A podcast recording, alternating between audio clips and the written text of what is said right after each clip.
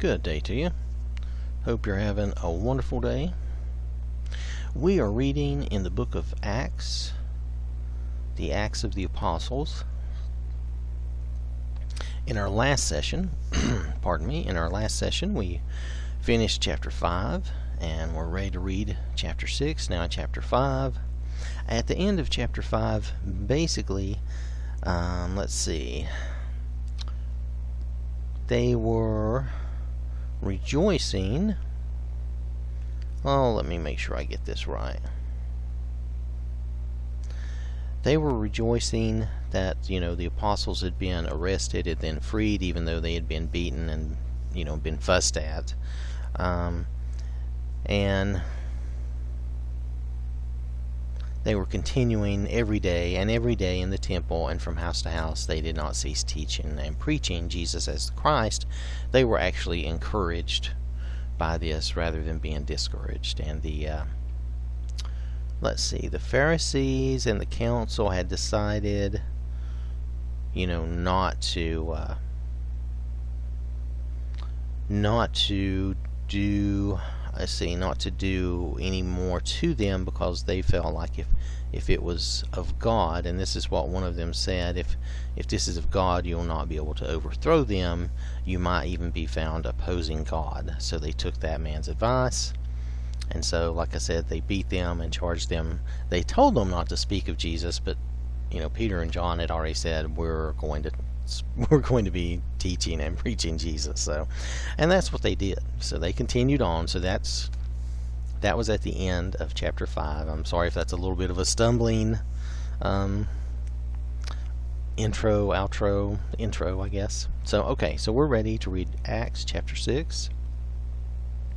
Now, in these days, when the disciples were increasing in number, a complaint by the Hellenists arose against the Hebrews, because their widows were being neglected in the daily distribution. Now, the Hellenists were Greek-speaking Jews, and the Hebrews, I guess, were non-Greek-speaking Jews. Now, you got to remember, this is still, the church is being established here first in Jerusalem. So this is still in Jerusalem, to my understanding. And so let's continue, verse 2. And the 12 summoned the full number of the disciples and said, "It is not right that we should give up preaching the word of God to serve tables. Therefore, brothers, pick out from among you 7 men of good repute, full of the Spirit and of wisdom, whom we will appoint to this duty. But we will devote ourselves to prayer and to the ministry of the word." This sounds like they're basically picking out the first deacons, because the deacon is just a servant. You're supposed to do, do the things that help serve the congregation, and trying to relate it to like us now. You do these little things that would help serve the congregation in whatever way, whether it could be a number of things, I suppose. I'm trying to think of a good example, but maybe you help take care of things around the building, because some people are good and they can do electrical things, or they can, take care of stuff like that. Maybe you're just changing light bulbs and making sure that the building stays supplied, or, making sure you have the supplies for the Lord's Supper. A number of different tasks that you could be doing, as a deacon to help out. And admittedly, other people in the congregation can do things like that too, but you kind of need to have somebody who it's their job to make sure these things get done, so that they know it gets done.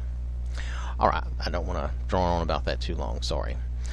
Okay, and what they said pleased the whole gathering, and they chose Stephen, a man full of faith and of the Holy Spirit. Now, you can say Stephen if you want.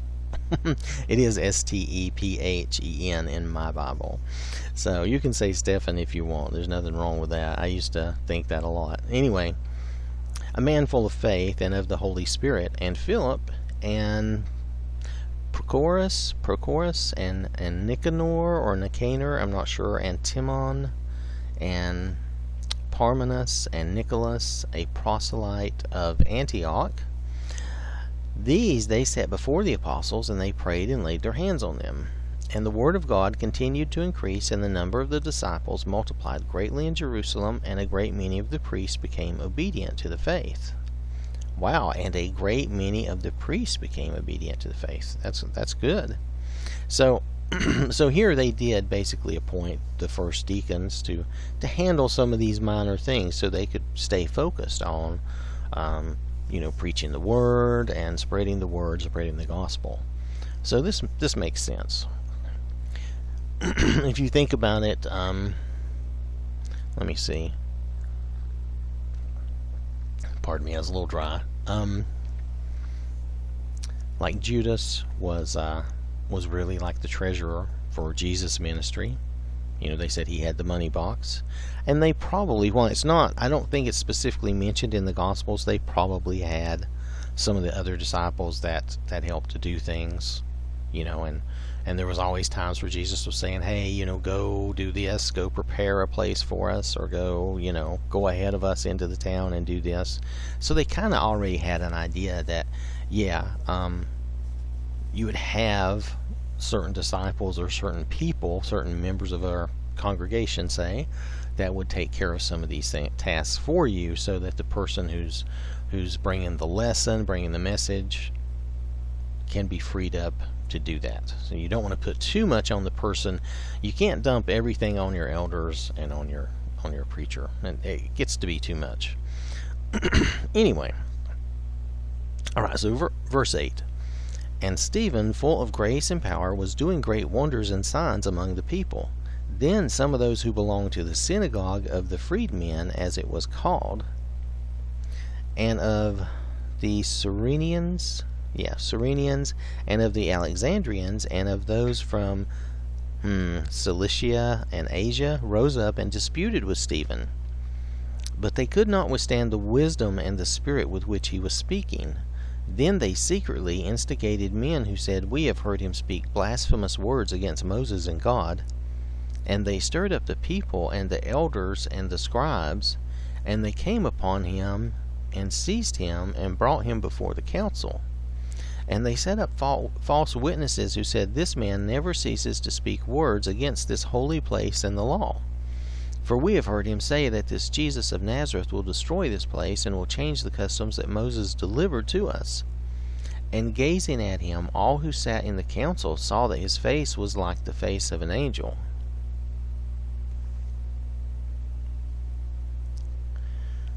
So this is where Stephen is seized. And if you read here, it's really a shame. But these people stirred up false witnesses and basically created a case, instigated men. They basically created a false case against Stephen to get him arrested. So that's what's going on here. He's arrested. They've brought him before the council. All right, that is the end of chapter 6. Chapter 6 is very short. It's probably, I don't know why they would have broken it there, but chapter 7 is going to be the rest of Stephen's story. Okay, so, and chapter 7 is going to be a bigger chapter. So that will take us more time, but that will be well worthwhile. Chapter 6 is short, where we finished that. They probably should have broken this differently, but that's, that's just people just doing the best they could at the time, I'm sure. So next session we'll do Acts chapter 7. That was chapter 6. Yes. And thank you for listening. Hope you have a wonderful day. And remember, God loves you.